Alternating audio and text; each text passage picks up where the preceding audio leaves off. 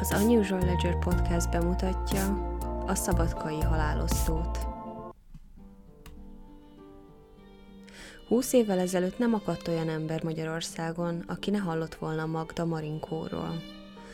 Az ország akkori követelményét egyenesen sokkolták a borzalmas események, melyek révén a szabadkán született bűnöző hírhetté vált.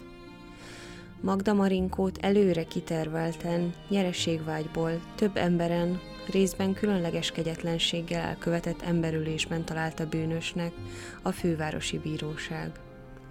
A szabadkai származású férfi nevéhez nem csak brutális rablógyilkosságok, de rengeteg mítosz és legenda is társul, melyek igazságtartalmára nagy valószínűséggel soha nem fog fényderülni.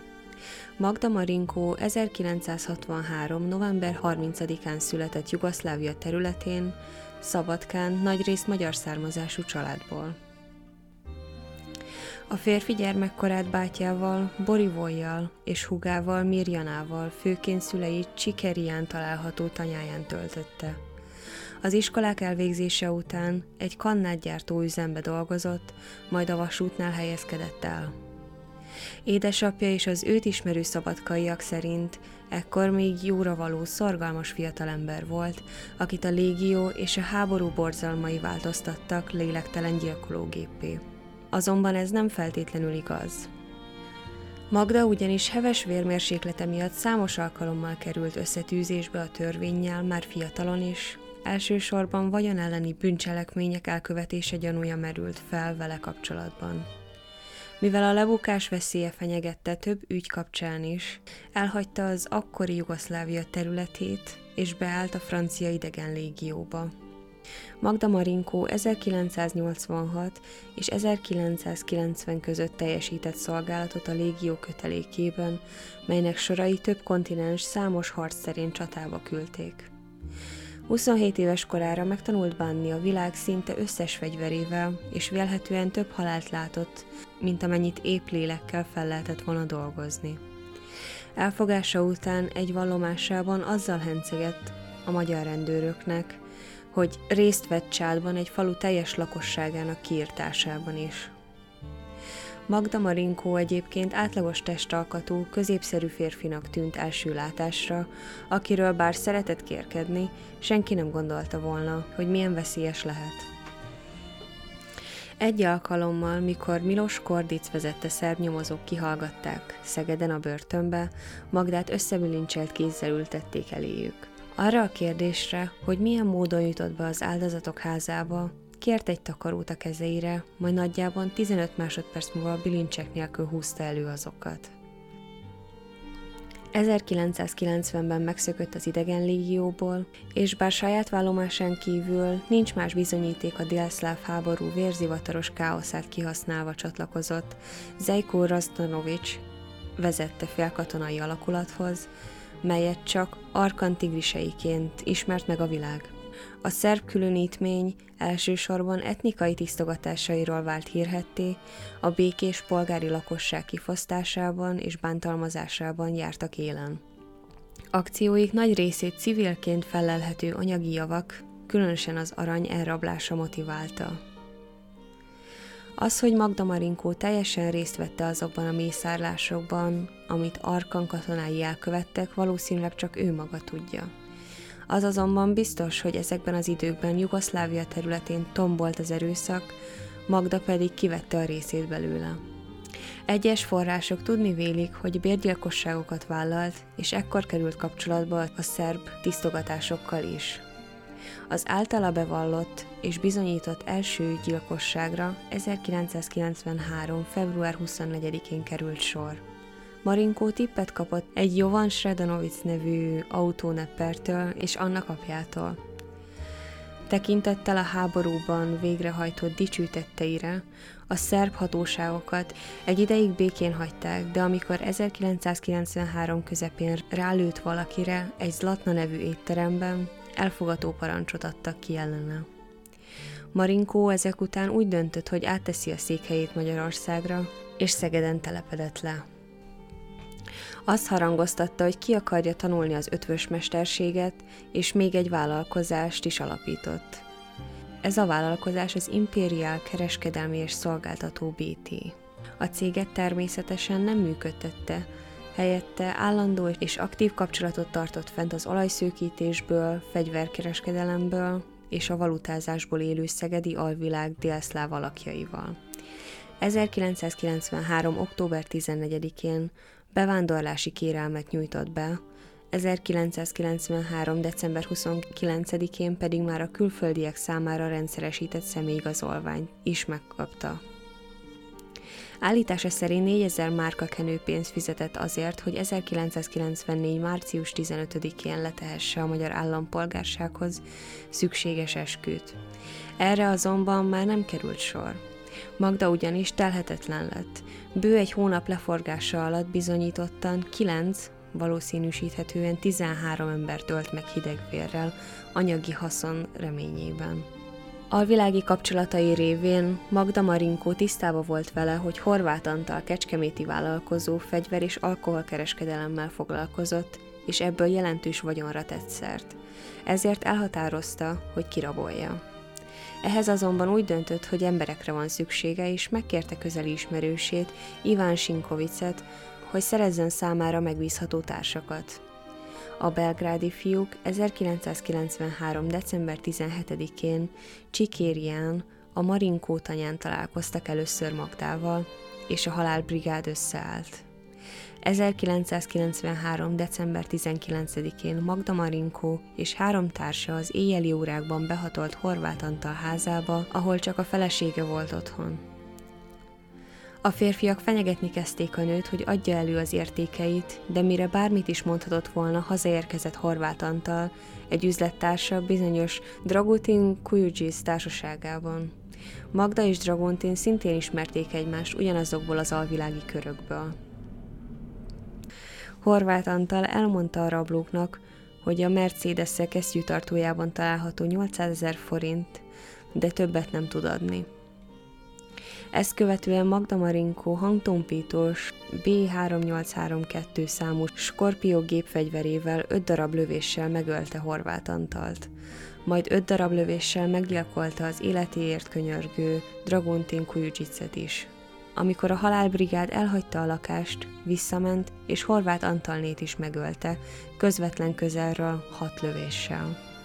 A tettesek későbbi vallomásai alapján a bíróság úgy ítélte meg, hogy annak ellenére, hogy Magda a többiekre kente a gyilkosságokat, mindhárom emberölést Marinkó követte el. A rablók 800 ezer forintot és egy omega karórát vittek el. A mészárlást Horváték gyermeke, a 8 éves kisfiú túlélte, ő riasztotta a mentőket, amikor hajnal három környékén felébredt. Magda Marinkó tippadókon keresztül tudomást szerzett egy orosházi házról, ahol vélhetően nagyobb összegű készpénzt tartanak. Ezért 1994. január 5-ére ismét összehívta a halálbrigádot. A három tettes társ közül kettő, Goran Stravic és Sinisa Petrik, ugyanaz volt, aki a kecskeméti gyilkosságokban is részt vett. A négy férfi még aznap este behatolt német Márton Edith orosházi ingatlanába. Az asszony éppen aludt, de amikor a rablók rátámadtak, felébredt, és védekezni kezdett. Marinkó megpróbálta megbilincselni, de nem sikerült, ezért Sinisza Petrik segítségével az egyik szobában talált cselgán csővel, összekötözte a kezeit, majd az ágyhoz kötözte, és egy szürke színű nyakkendővel megfojtotta. A brigád ezúttal 100 ezer forint összegű készpénzt, kisebb értékű ékszereket és két márkásabb órát tulajdonított el. A házban az asszonyon kívül két kiskorú lánya tartózkodott otthon, akiket a rablók megbinincseltek, de életben hagytak. 1994. január 23-án éjszaka ismeretlen tettes a gardrób helyiség udvarára néző ablakán keresztül behatolt Z. Nagy Bálint szegedi cukrász házába, majd álmában agyonlötte a férfit és annak feleségét és 16 éves kisfiát, és utoljára végzett a 10 éves fiúval is. A mészárlást követően az elkövető a család ékszereit vitte magával. Elfogását követően Magda Marinkó végig következetesen tagadta, hogy ő ölte meg a négy tagú családot. Elmondása szerint tudta ki a gyilkos, azonban nem akarta megnevezni. De a nyomozók és később az ügyészség is meg volt róla győződve, hogy kizárólag ő lehetett a tettes. A beszerzett bizonyítékok azonban nem voltak elegendőek. A ballisztikai szakértő kimutatta, hogy ugyanaz a Skorpió típusú gépfegyver végzett Horváth Antalékkal Keskeméten és Zéna családdal Szegeden. De beismerő vagy társtettesi vallomás hiányában a fegyverazonosság nem jelentette a fegyver használójának azonosságát is. A kevés zsákmányt hozó orosházi gyilkosság és szegedi gyilkosság után Magda Marinko visszatért Szabadkára, ahol Iván Sinkovic segítségével új célpontot kerestek a halálbrigád számára. Látható, hogy Magda nem volt valami türelmes, alig egy hónap telt el a kecskeméti rablógyilkosság óta, de ő már sokadik bűncselekményt tervezte. 1994. január 25-én éjszaka csapata három tagjával először Szabadkán végzett a Petrik családdal, majd Palicson megölte Josip és Verika Agaticot is. Egyetlen éjszaka alatt öt ember életét oltották ki. A bűncselekmények elkövetésénél mindvégig a sokat emlegetett Skorpió gépfegyvert használta, melyet aztán szétszerelve a Palicsi tóba dobtak. Egyes források szerint Milán Petrovics és Josip Agatic likvidálását a szerb politikai körök rendelték meg, tekintettel arra, hogy a két férfi számított az akkoriban a legnagyobb dohánykereskedőnek jugoszláviai északi részén, ezzel pedig erősen megzavarták Milosevic elnök üzleti érdekeltségeit. Akárhogy is a halálbrigád ezúttal körülbelül 80 ezer német márkát és rengeteg aranyat zsákmányolt be a két helyszínen. A magyar nyomozóhatóság eközben nem tétlenkedett. Horváth Antal meggyilkolása után nem sokkal azonnal a látókörükbe került Marinkó. A vállalkozó Omega órája ugyanis Szegeden tűnt fel, orgazdáknál és a rendőrségi informátorok, besúgok, megerősítették, hogy Magda volt az eladó. A szakértők továbbra azt is megállapították, hogy szegedített helyen talált töltényhüvelyek ugyanabból a fegyverből származtak, mint amivel Kecskeméten gyilkoltak. Ez a szemtanú pedig Magdához hasonló kinézetű férfit látott, Zénagy Bálinték háza előtt a gyilkosság éjszakáján. Ez már elegendő volt a rendőrségnek, hogy gyanúsítottként kezelje Magda Marinkót, de azzal is tisztában voltak, hogy kellő körültekintéssel kell eljárniuk, egyrészt azért, mert a bizonyítékok még csak közvetettek voltak, másrészt azért, mert tudomással bírtak Marinkó háborús múltjáról. Ebből következően egy nyomozó 1994. január 28. napjára szóló idézés dobott fel a férfi szegedi lakásának postaládájába, melyben a bevándorlás ügyével kapcsolatos kérdések tisztázása miatt hívták be a Csongrád megyei rendőrfőkapitányságra.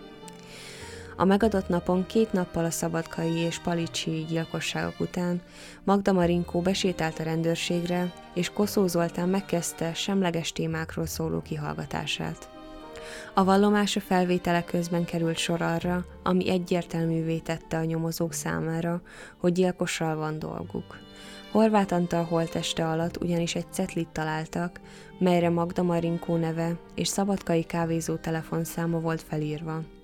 A cetli valószínűleg kiesett Marinkó zsebéből a rablás alatt, és amikor Kosszú Zoltán arra kérte, hogy egy csomó más tárgy közül válassza ki, hogy melyik az övé, Azonnal a cetlire mutatott, lévén, hogy nem tudhatta, hogy az honnan került a rendőrséghez. Koszó Zoltán megőrizte hidegvérét, és egy másik helyiségbe kísérte Marinkót, ahol folytatta a kihallgatást. Először azonban át akarta pakolni az egyik írógépet a másik asztalra, hogy jobban elférjenek, ezért egy pillanatra hátra, hátat fordított a szervnek. Azt nem lehet pontosan meghatározni, hogy Marinkó mikor fogott gyanút, de ekkor hátulról nekiugrott a nyomozónak, dulalkodni kezdtek, és a gyilkos megpróbálta megszerezni a koszóövéről a szolgálati fegyvert. A rendőrtiszt kiáltozni kezdett, mire három másik nyomozó rontott be a szobába, és ekkor már az ablakon kiugró készülő marinkot együttes erővel teperték le a földre. A hosszú kihallgatások alatt Magda Marinkó fokozatosan ismerte be a gyilkosságokat, Ekkor vált világossá a hatóságok előtt, hogy németné megöléséért is ő a felelős. Ráadásul a szerb hatóságok kézre kerítették tettestársait is. A tettestársak közül már senki nincs börtönben, mindannyian szabadlábon vannak.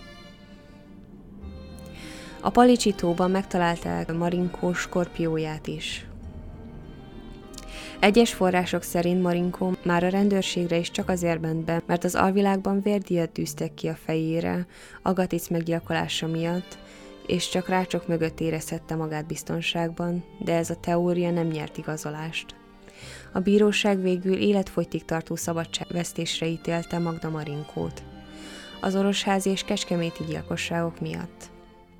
Figyelemmel arra, hogy az akkori BTK nem ismerte a tényleges életfogytig tartó büntetést, Marinkó börtönbüntetése 2019-ben lejárna, de további 200 napot kapott egy őr megtámadásáért, ezért ténylegesen 2020-ban szabadulhat.